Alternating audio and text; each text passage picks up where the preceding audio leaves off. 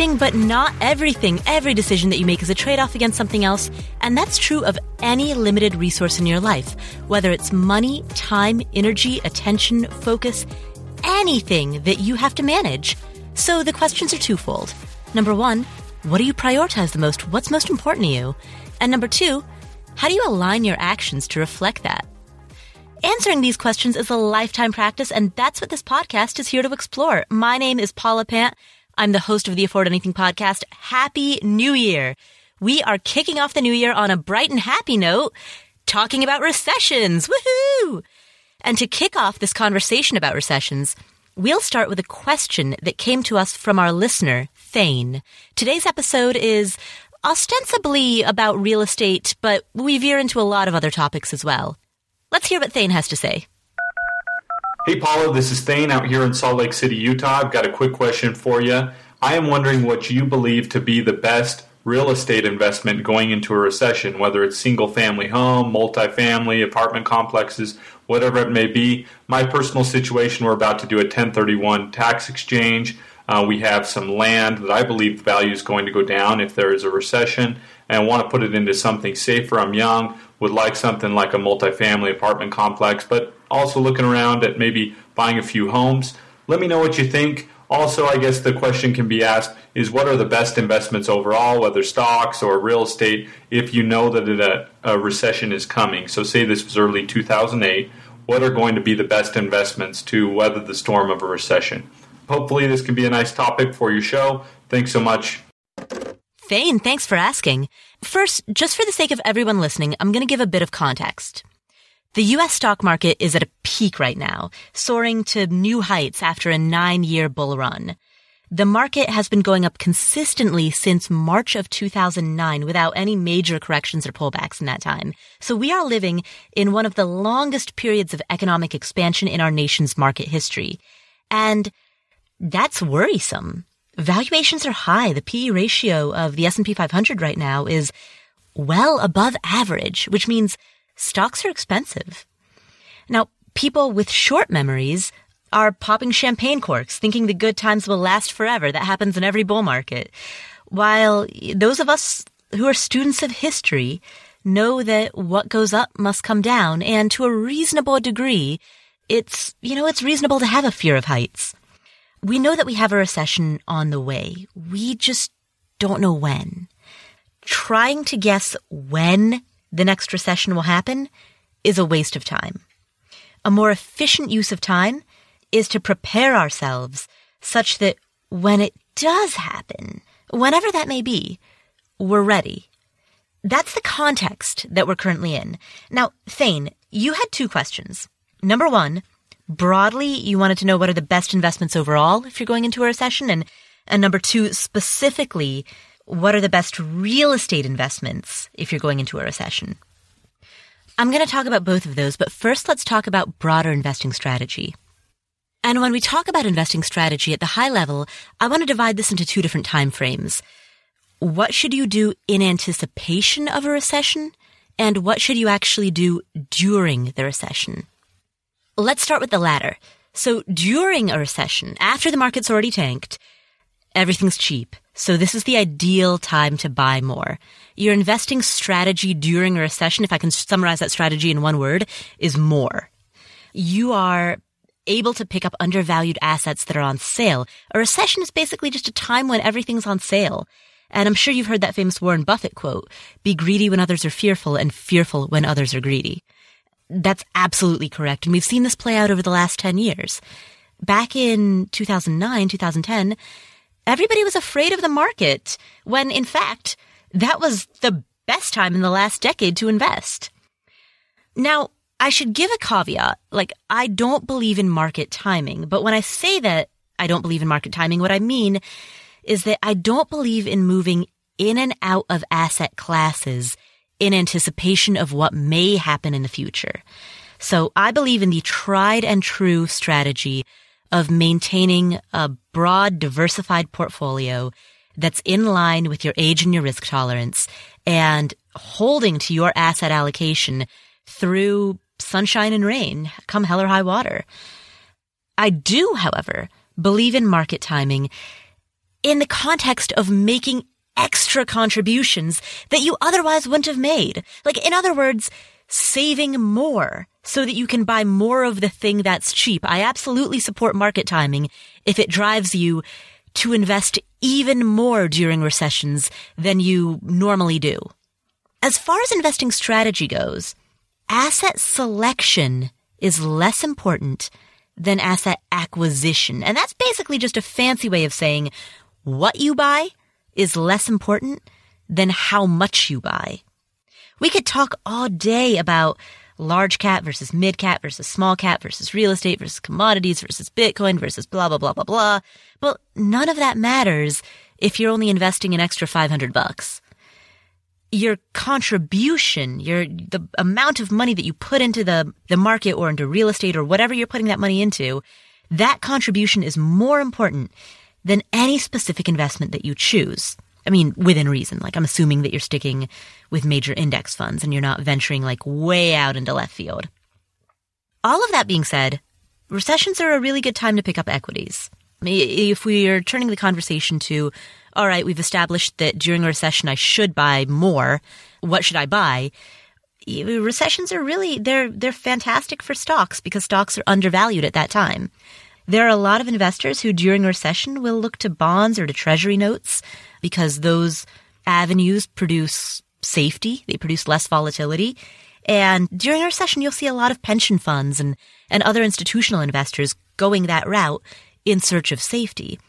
But you, Thane, you're an individual who's not burdened with needing to like give quarterly reports in front of a board of directors wearing suits you have time on your side and you're only answering to yourself, which means you can think and act like a long-term investor. So assuming that you have the risk tolerance for it, assuming that you've got the stomach to endure the volatility, then embrace that volatility, the volatility of equities investments. And by the way, in case anybody's wondering, when I say equities, I'm referring to stocks and stock funds as compared to other asset classes like bonds or treasury notes or any of those other uh, things that are out there. Now, Within that, specific stocks, individual stocks, shares of Nike or Coca-Cola, those are a lot riskier. During recessions, as well as at all times, there's a lot of turnover in the market. A lot of companies get flushed out. And you don't know specifically which companies are going to make it and which companies are not. You don't know which ones will stagnate, which ones will be victorious. You don't know what's going to form. I mean, what's cool about recessions actually uh, is that we see a lot of new companies start in the midst of a recession. Recessions are sometimes these periods of amazing innovation. Like Airbnb started in 2008. Uber started in 2009. And going back into history, IBM, Procter & Gamble, General Electric, FedEx, all of those are companies that started during downturns and of course have flourished ever since. But my broader point is that we don't know either during a recession or at any time, we don't know what companies will succeed and we conversely don't know what companies are going to fail. And because we don't have that information, index funds are, in my opinion, the way to go because index funds give you exposure to the overall market and you will do generally as well as the overall economy. And that's pretty good over the long term, or at least it has been pretty good over the long term. Yeah, as my friend uh, J.L. Collins, he was a previous guest on this podcast, as he says, the market is self-correcting, which means you know, bad companies will get flushed out, but good ones will take their place. And that's one of the many reasons why a broad market index fund is the way to go in his view and in mine. So anyway, that's what to do during a recession. But what do you do in anticipation of a recession that might happen in the future. A couple of tips here. Number one, and this isn't actually a do, this is a don't. Don't stop investing now because you think that there's going to be a recession in the future. And the reason for that is that we have no idea when it's going to happen. There were many people back in 2014, 2015 who were saying, Oh my goodness, look at how high the market is. And they were reluctant to invest back in the year 2015 because they feared an impending crash. Of course, on one hand, they're correct. The market will have a pullback at some point, but in the meantime, they've missed out on the significant gains that we've had in 2016 and 2017. So this is just another piece of evidence that market timing is for the birds. Number two, don't retool your asset allocation. You have that allocation for a reason. Like, let's say that you're 80% stocks and 20% bonds, right? You chose it for a reason. So stand by your choice. Because the great thing about having a balanced portfolio, the great thing about having asset allocation is that that portfolio inherently forces you to make contrarian moves. In order to maintain your allocation, whatever it is, you have to periodically sell your winners and buy more of your losers. That's baked into the strategy, which means that you don't need to make any changes. So now, with all of that being said, I want to move on to the next portion of your question, Thane, which is stocks versus real estate in the context of a recession. Now, both of these are great, and the decision that you make about stocks versus real estate should not be recession based. It should be based on, I mean, I won't go down that rabbit hole, but a huge variety of factors that ultimately lead to the question, do I want to be a real estate investor? And if so, how hardcore do I want to go? In the context of a recession, both of them are fantastic options. If you choose to invest in real estate, and this is absolutely key, do not buy any properties based on future appreciation. Buy only for the income stream that it produces, and any future appreciation, other than just keeping pace with inflation, is icing on the cake. That's true at all times, not just during recessions. And here's why. I'm going to use a stock market analogy, right? So think about the way that stocks are priced. Stocks are valued in two ways. Number one, stocks are valued at a multiple of their earnings. And number two, stocks are also valued based on what people think that stock price might be in the future. Valuing a stock based on its earnings is pure investment. You're buying an asset for the income stream that it produces. But buying a stock based on what you think it might do in the future is speculation. And so it is with real estate and with all other assets. Buying an asset because you think it'll be worth more in the future is speculation because we don't have a crystal ball. We don't know what's happening. When it comes to real estate, there, there are two key phrases that I like to repeat. And one of those is appreciation is speculation. And it, it rhymes, so it must be true. And the other phrase that I like to repeat is, and I don't actually, I don't think I've ever said it on the show before, is that home values only matter at point of transaction. What I mean by that is that there are only three very specific points in time in which your home value actually matters. When you buy, when you sell, and when you refinance. Outside of that, home values are purely theoretical. So the rest is, it's noise. That's all it is. It's just noise. As a real estate investor, as a, as a rental property buy and hold investor, I mean, home value matters insofar as it affects the rent, but it's not really the home value that matters.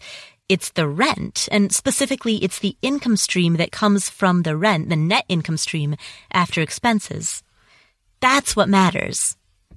The value itself is meaningless other than point of transaction.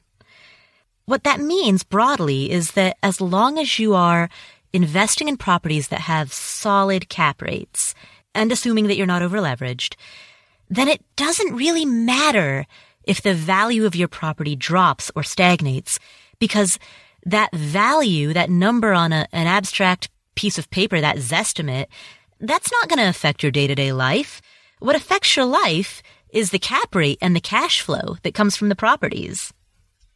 So to answer your question of how do you approach real estate in a recession proof way, don't buy properties for their value buy for income. Now, Thane, finally, to your specific question, you asked what are the best specific types of real estate investments if you're heading into a recession? A couple of points here. Number one, bare land investments tend to be the first to drop and the last to recover. And the reason for that, and I want everyone to understand why that is, the reason for that is because bare land, if you think about it, is inherently speculative there is, assuming that there's no commodity on that land, you know, there's no timber that could be mined or, or anything like that. the bare land itself is not income producing. It is purely a speculative holding. The only reason that an investor would hold bare land is because he or she thinks that the value may go up in the future. And that, by definition, is speculation. So it's no wonder that Uh, speculative investments like land are the first to go down during a recession, which is why getting rid of that is uh, a good move. Again, not just for recession proofing, but I think, in my opinion, generally for having a more income based investment strategy. Now, the other thing is condos. Condos during price pullbacks, condos tend to be the first to drop and the last to recover. The reason for that is because when you own a condo, you don't own uh, an, a full interest in the underlying land. And in real estate, the building itself depreciates. It's the land that holds theoretically, you hope, holds or goes up in value, but the building itself depreciates over time. So with condos, you've got less there to work with, in a manner of speaking. Condos are also risky buy and hold investments because you're subject to the whims of the HOA. And if the HOA ever decides that rentals aren't allowed in the building, well, guess what? Now your hands are tied. And if you can't rent out that condo, then you only have one exit strategy, which is to sell. And you, if you can help it, never want to be in a position where you only have one exit strategy. So I would avoid bare land. I would avoid condos. The thing that I always favor is residential properties, which are single family homes and multifamilies that have four or fewer units. And I like those. I think those are particularly strong niches during recessions for two reasons. Number one, single family homes specifically, let's, let's shelve the small multi-unit for a moment. Single family homes specifically are mostly purchased by owner occupants. Uh, most of them are bought by retail buyers who aren't looking for an investment. They're simply looking for a place to live. And that means that the resale value of a single family home is literally irrational. Irrational meaning that it's not based on a price to earnings ratio. It's not based on a net operating income. It's determined by emotional factors and psychological factors, not mathematical ones. To an extent, of course. But to a greater extent than any other type of dwelling that would be purchased by investors. Single family homes are unique in that regard, that, you know, that they're bought by retail buyers. Now, on top of that, any residential property, so both single family homes and multi-units with four or fewer, residential properties tend to have the easiest financing arrangements. And what we've seen historically is that people tend to buy the properties that they can get financing to buy. So if financing is easiest for residential, then again, you may have more of an exit strategy, more quote unquote liquidity, if you will, with residential properties. And, and they tend to hold their values broadly speaking, they tend to hold their values decently well compared to some other asset types of real estate assets. Now, that being said, there is no quote unquote real estate market. I think that's important to note. There are only many, many, many sub markets or niche markets. Recessions affect different markets in vastly different ways. If we go back to 2008, I mean, look at the effect that the housing crash in 08 had on markets like Las Vegas and Phoenix and Miami. It decimated huge parts of those markets. And by contrast, it didn't have a huge effect in markets like Cincinnati or Dayton, Ohio or Boulder, Colorado. Those places did not get demolished in 2008 the way Vegas and Miami and Atlanta all did.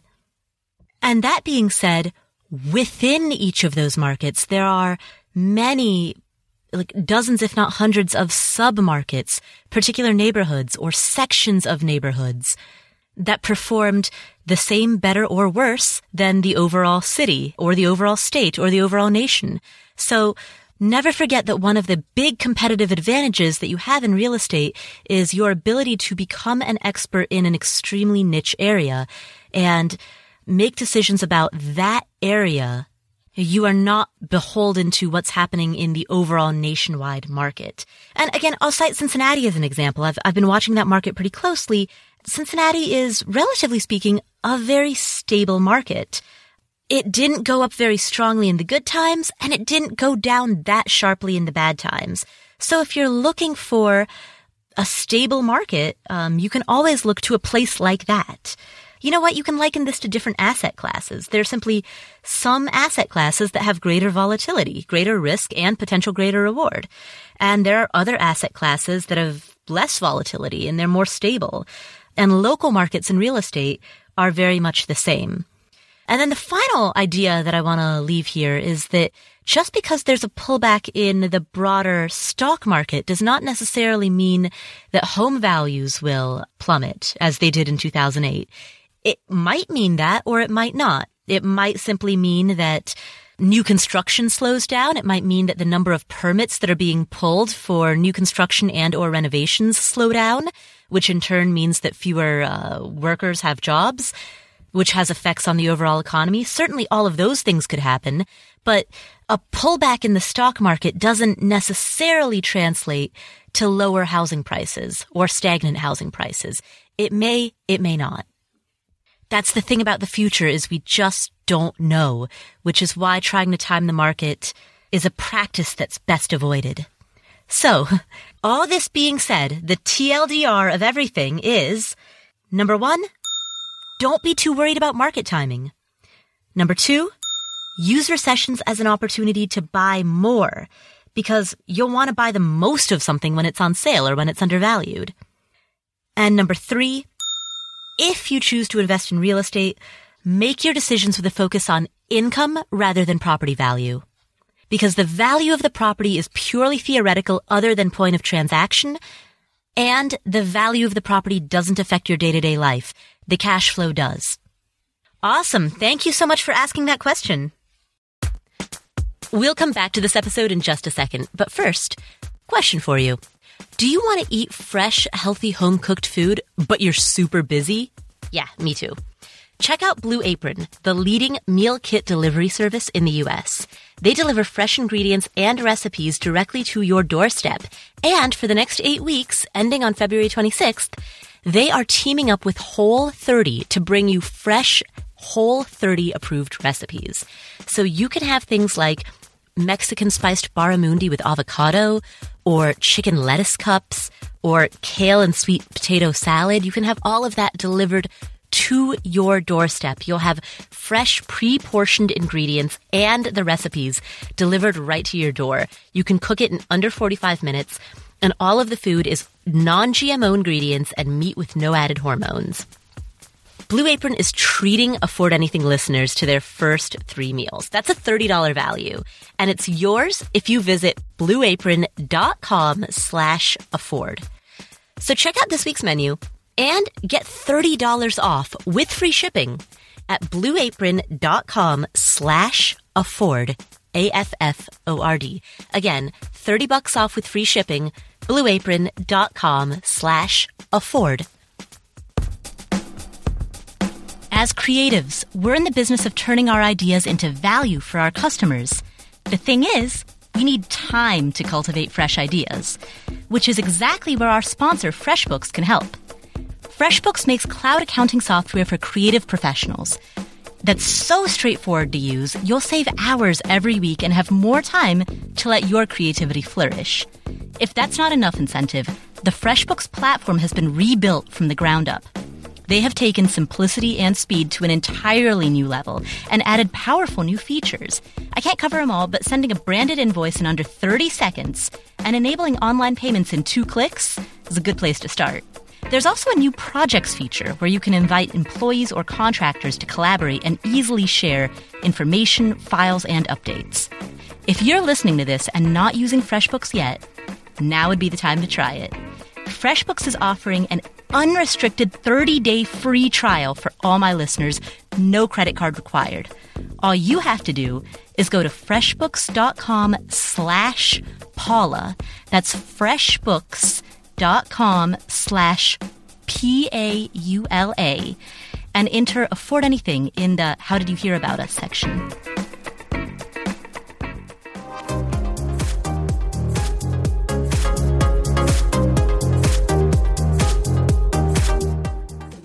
Our next question comes from Aaron. Paula, Paula, Paula, Paula, Paula. This is Aaron from Portlandia. I am so sorry I missed you when you were here. I'm a huge fan of the show and the blog. I've got so many real estate questions. Uh, here are just two of them. So, number one, on episode 96, for the last caller, you were outlining uh, the strengths of buy and hold rental property investing. And you specifically did not mention use of leverage or the fact that uh, real estate is an inefficient market. So, what am I missing? Why did you not name those two things? Am I missing something about this conversation? Question number two is uh, how would a buy and hold rental property investor such as uh, yourself protect themselves or try and hedge themselves against recession or a housing bubble? All right. Thank you so much. Big fan. Take care. Woohoo! It's recession day at the Afford Anything podcast. Well, I covered the recession in the last question, so I'll burn on the actual cash that you yourself put into the deal. That's the type of example that is commonly heard in real estate investing circles. And if we want to move away from all of this talk about market appreciation, you could use that same argument when discussing income streams that come from real estate as well. So let's say you have a rental property, you buy it for $200,000, it rents for $2,000 a month, which is 24,000 a year. And after paying all of the operating overhead, you end up pocketing a net operating income of, let's just say $10,000. Now the cap rate on that would be 5% because that's $10,000 relative to a $200,000 house. That's 5% that you're getting as a dividend as your cap rate for that property. But if you think about this in the context of the money that you put down on the property, so again, in this example, you put $40,000 down, well, you're making a net operating income of $10,000 per year on that $40,000 investment. And even after subtracting out the financing costs from that net operating income, let's say, let's just say hypothetically you're left with four grand. Well, that's $4,000 that is being produced from your 40,000. In other words, having $40,000 gives you an income stream of 4,000 a year that's cash in the bank even after paying financing in this hypothetical example. Which is a 10% return, which is awesome. So, as context, that's the argument that you will typically hear a lot of real estate investors making when they talk about why real estate is so awesome. And what they're really doing here is they're, they're espousing the virtues of leverage. I like to avoid this. I like to avoid citing leverage as one of the advantages of real estate investing for the following reasons. Number one, leverage is a lever, so it works both ways. It can make the gains a lot better, but it can also make the losses a lot steeper. And it is inherently inaccurate to compare unleveraged returns against leveraged returns because leverage inherently has risk and all returns need to be viewed in the context of risk. So in other words, that hypothetical in these examples, that $4,000 in, in cash flow that you're getting every year, or that $20,000 in equity that came from the home value appreciating, those gains didn't appear in a vacuum. They appeared in the context of the risk that you've also taken on. That's another way of saying you're not getting something for nothing when you take on leverage the returns that you get are the compensation for that risk. Reason number two, and this is really the bigger reason. There's this formula, and Aaron, I'm sure you know this, but I'm just going to explain it for the sake of everybody. There's this formula called cash on cash return. Many investors use this formula when they're making buying decisions. I think that's a huge mistake. Cash on cash return, the calculation is very simple. It's your cash flow divided by cash out of pocket. So in that example that I just cited, your cash flow is $4,000. Your cash out of pocket is 40,000. Your cash on cash return is 10%. That sounds awesome. And so many investors will take that as a green light. They'll take that as a go ahead to buy a property with a terrible cap rate simply because they're getting a solid cash on cash return. I think that's a huge mistake because essentially what you're doing if you buy a property based on your cash on cash return rather than your cap rate is you're making the statement that this asset is not good enough to buy in cash. And the only thing that makes this a good deal is the fact that you can take out a loan for it. And that is inherently flawed logic. If you wouldn't hold something in cash, don't hold it with a loan. In other words, don't depend on financing in order to make a bad deal good or a mediocre deal good. In my view, the wiser approach is to first evaluate the asset itself to decide whether or not that particular asset, that particular property is worth holding. Is this a good investment? Is it a good deal? And if it is, then look for good financing. But don't let the tail wag the dog. Choose the investment first, then look at your financing options. Cause here's the thing. You could theoretically use leverage to buy a lot of things. You could take out a loan, a home equity line of credit, for example, and use that money to buy stocks or to buy Bitcoin or to start an online clothing store or whatever it is that you wanted to do. That wouldn't necessarily be a good idea, but you could theoretically do that. And if you were to do that, you're already taking on a certain amount of inherent risk by virtue of having debt. You don't want to exacerbate it by using a formula such as cash on cash return that states, hey, this may not be a good enough investment to be worth owning in cash, but that's okay as long as I take out a loan for it. It just defies logic. So, been ranting about this for a little while, but for that reason, I really want to avoid discussion of leverage as a advantage in real estate because I think that too many real estate investors skew the topic towards leverage. And in the process of doing so, they cloud the decision making process around the core question, the key question, which is, is the asset itself a good deal? Is the asset itself something that produces a strong dividend? And that is very much where I think that conversation needs to focus. So hopefully that answers your question about why I, I intentionally did not mention use of leverage as one of the advantages of real estate. Now, as for the other thing that you asked about, the uh, fact that real estate is inherently inefficient. So again, I'm going to give some context here for the sake of everyone who's listening.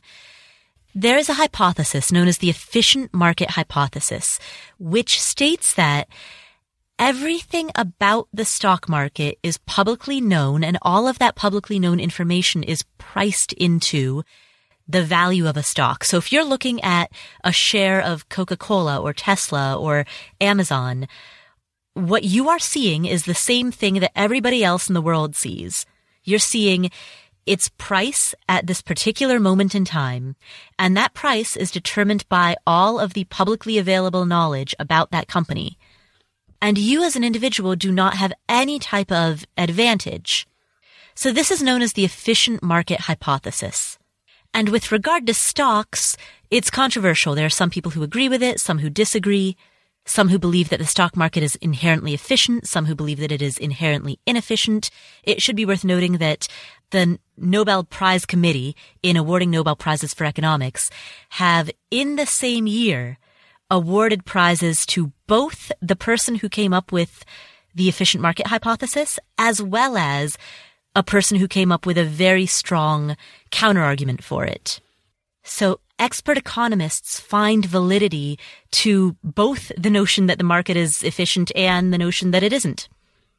Now, by contrast, real estate, I think most people can agree, is inherently inefficient. And what that means is that there's a lot of opportunity for insider knowledge and there's a lot of opportunity for investors to harness an informational advantage.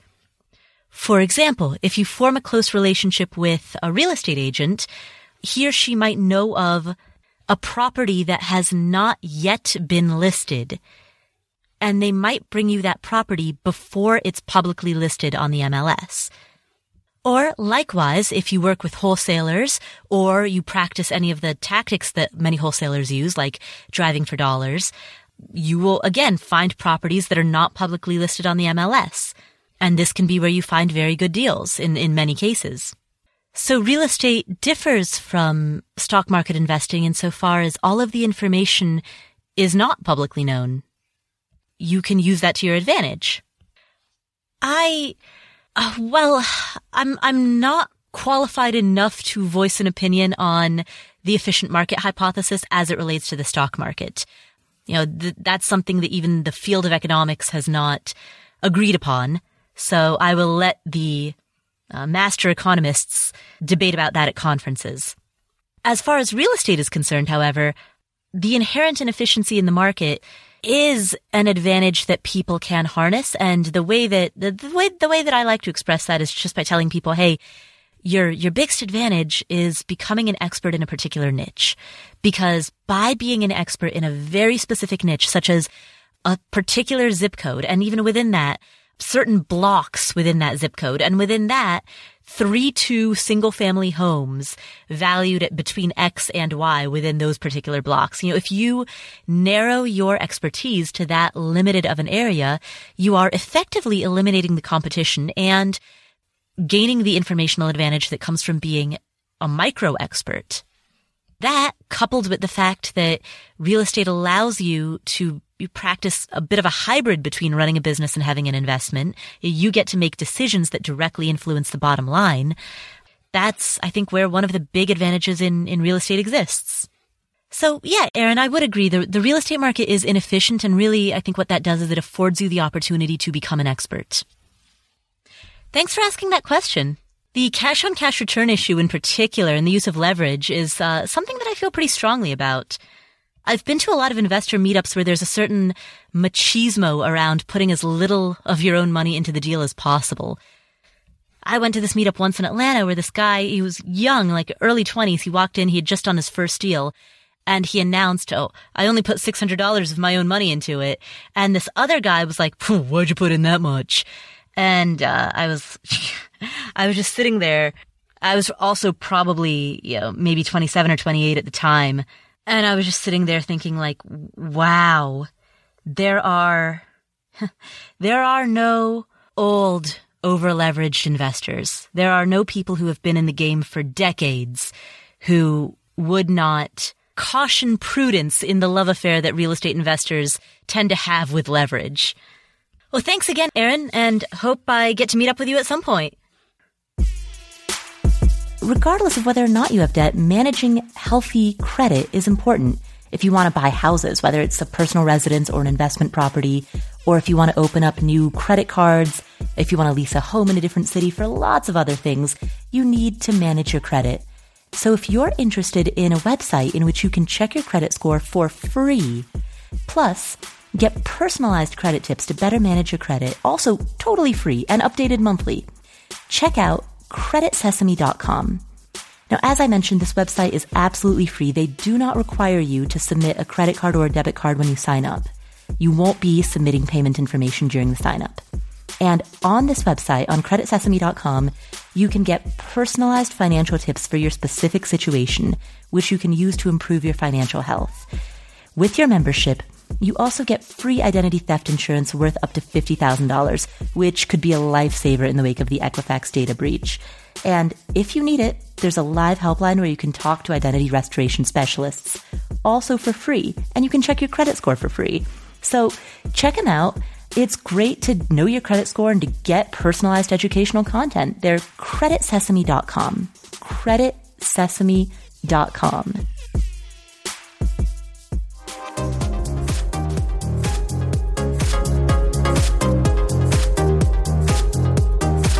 final question today comes from Anna. Hi, Paula. This is Anna. First, a big thank you to you and your team. Your blog and podcast are really changing people's lives. Here is our situation. We live in the San Francisco Bay Area where property prices are extremely high. We own our current condo with mortgage and recently purchased a new place and plan to move in soon. My question is, should we sell our current condo and invest in out-of-state rentals? If we rent out our current condo, the rent will be just covering our mortgage, HOA, tax, and insurance. However, there is more upside potential in appreciation. If we sell it, we can pull out about 250k in cash to invest in out-of-state rentals. In summary, should we sell our Bay Area condo and invest in out-of-state rentals or keep it? Our goal is to reach financial freedom in about 10 years. Thank you so much for your help. Anna, this is a fantastic question. And actually, it's one that I've thought a lot about personally because I myself live in a condo. And if I were to move out, which I have no plans to do, but if I were to, I would be in the same situation as you. My personal residence would be a terrible investment property. And so I've often wondered theoretically, if I ever were to move out, what would I do with it? Because mine would have the same numbers as yours. I could rent this place out for know, enough to cover expenses, but no more. Which means that really I would be losing money once you account for repairs, maintenance, vacancies, all of the other expenses beyond just the mortgage and HOA that come with uh, owning a condo. So here are a couple of questions that you should consider. Number one, is there any possibility that in the future you would want to move back to your original condo? If there's a likelihood that you might want to live somewhere else for a year or two, and then let's say that you decide that you don't like your new neighborhood or you just you miss your old place or for whatever reason, if there's any chance of that happening, hold on to your old condo because that's a decision that you're making based on personal enjoyment as opposed to an investment. And because the transaction costs of moving real estate are so high, you, know, you don't want to sell the condo now and then rebuy it or rebuy something very similar to it a couple of years later. So if you think you might move back, hold on to it. Otherwise, if you're looking at it purely from an investment point of view, in terms of cash flow and it's just not a good investment. And that's fine. You didn't buy it as an investment property. You bought it as a personal residence. And the vast majority of personal residences, yours and mine included, are terrible investment properties. Those are two different types of properties that are bought with two very different sets of criteria in mind. So uh, an, an apple is not meant to be a kiwi. As long as you leave your money parked in that old condo, that money likely will be underperforming relative to what it could otherwise be doing elsewhere. And if your money is going to underperform, then the only reason to justify that would be if you had some type of strong personal motivation, uh, like like moving back in. Without that, then it doesn't really make sense to keep your money in an underperforming asset. And now I say that knowing that we have no idea what's going to happen with valuations in the future. So there's a chance that if you sold that condo and then property values skyrocketed, you would be very, very mad at me. And that's entirely possible. That could happen. It's also likely that you would hold on to the property or sell it or whatever, uh, that regardless of what you did with the property, the underlying value would maybe experience some slow growth or maybe stagnate. I mean, literally anything is possible. You know, there are five possibilities. There's rapid growth, there's moderate growth, there's stagnation, there's moderate decline, and there's rapid decline. Those are the five possibilities. We don't know which of them is going to happen. And any attempts to figure it out is really nothing more than fancy guesswork. Another one of my key phrases that I like to say is that projection is just a fancy word for guess. Now, with that being said, I don't know the specifics of that particular neighborhood. If you have reason to believe that that neighborhood will, you know, be the next best thing, like I said, all real estate is local. So if there is some knowledge that you have about that neighborhood that would drive your decision to hold on to the property, then only you know that because that is so neighborhood specific that, uh, only a person who was intimately familiar with that particular neighborhood would be able to make that assessment. But speaking in broad generalities, if, if value is the only reason that you're holding on to the property, then that sounds like a speculative bet. And if you have any doubts about this, you can calculate the cap rate on your property. If you run that equation, and we'll, I'll put an article in the show notes, which is at affordanything.com slash episode 110. I'll put an article there that walks you through how to calculate the cap rate and the cash on cash return. But if you run the equation and the cap rate turns out to be maybe 2%, well, then, you know, at that point, I think your answer would be fairly clear. Because if the cap rate is analogous to a dividend payout, then you're getting a dividend of 2%. And if the appreciation is, I don't know, maybe a little bit better than the rate of inflation, we'll say it's 4%, then the total return that you're getting is around 6%, uh, which, you know, if your mortgage has an interest rate of 4 or 5%, then the spread between what you're paying on that mortgage and the total return, including value appreciation, is within a margin of error of each other. The, the spread is virtually non existent. So you just wouldn't be getting as good of a return on that money as you could be getting elsewhere. You know, you've got $250,000 and given that your goal is financial independence, it makes a lot of sense to put it where it will serve you in a more income producing way. Now, finally, Anna, that, that doesn't necessarily mean that you should put that $250,000 towards out of state real estate investments. You could do that. That's one of many options. You could also put it in index funds. You could, there are a lot of things that you could do with that money. I think real estate is fantastic for creating passive income that leads to financial independence, but it is not the only route. If it's something that excites you, if that's a route that you want to go down, awesome, do it. But I guess I would just want to be clear that there are many, many paths to financial independence and real estate is an option, but it's not necessary. Well, thank you so much for asking that question, Anna, and thank you to everybody who has called in with a question. We've got around a three to four month turnaround time on the questions that we're getting right now, but but we are working through it. So if you've called in, thank you, and we are uh, we're getting there. Uh, the show notes for this episode, like I mentioned, are available at affordanything.com slash episode 110. Coming up in future weeks, we have an interview with Tanya and Mark. They are the bloggers at Our Next Life. They have retired at the age of 38 and 41, respectively. So they're going to talk about how they retired in their late 30s, early 40s. My own future plans for the year 2018. I am, got to finish this course. I will describe that process, the process of building it and putting it together. I'll, I'll describe all of that sometime later, but needless to say, it's been quite a task. It's been a lot um, more than I had ever anticipated but I'm hopefully rounding the last, what's the baseball analogy? Um, in the last inning, rounding the final base. So hopefully that will be, uh, that will certainly be ready at some point this year. I don't know when, but at some point this year. And my, my goal is the spring, but we will, we will see. So the real estate course is coming 2018. Similarly, the shop is also underway, which all proceeds from that are going to go to uh, Charity Water. That is also underway. And of course, you can find me here on this podcast every Monday. I've set a few other goals for myself in 2018. I, I'd like to publish on the blog more. I've been neglecting the blog for the past, really for the past two years. I've not been posting very much as I've just been distracted with other things. So, you know, I, one of my intentions is to hopefully start publishing articles on that again, um, with some degree of more consistency or more frequency. Uh, I'd like to start creating YouTube videos creating more of those. I know I talk a lot about having a goal free existence and being committed to action rather than outcome.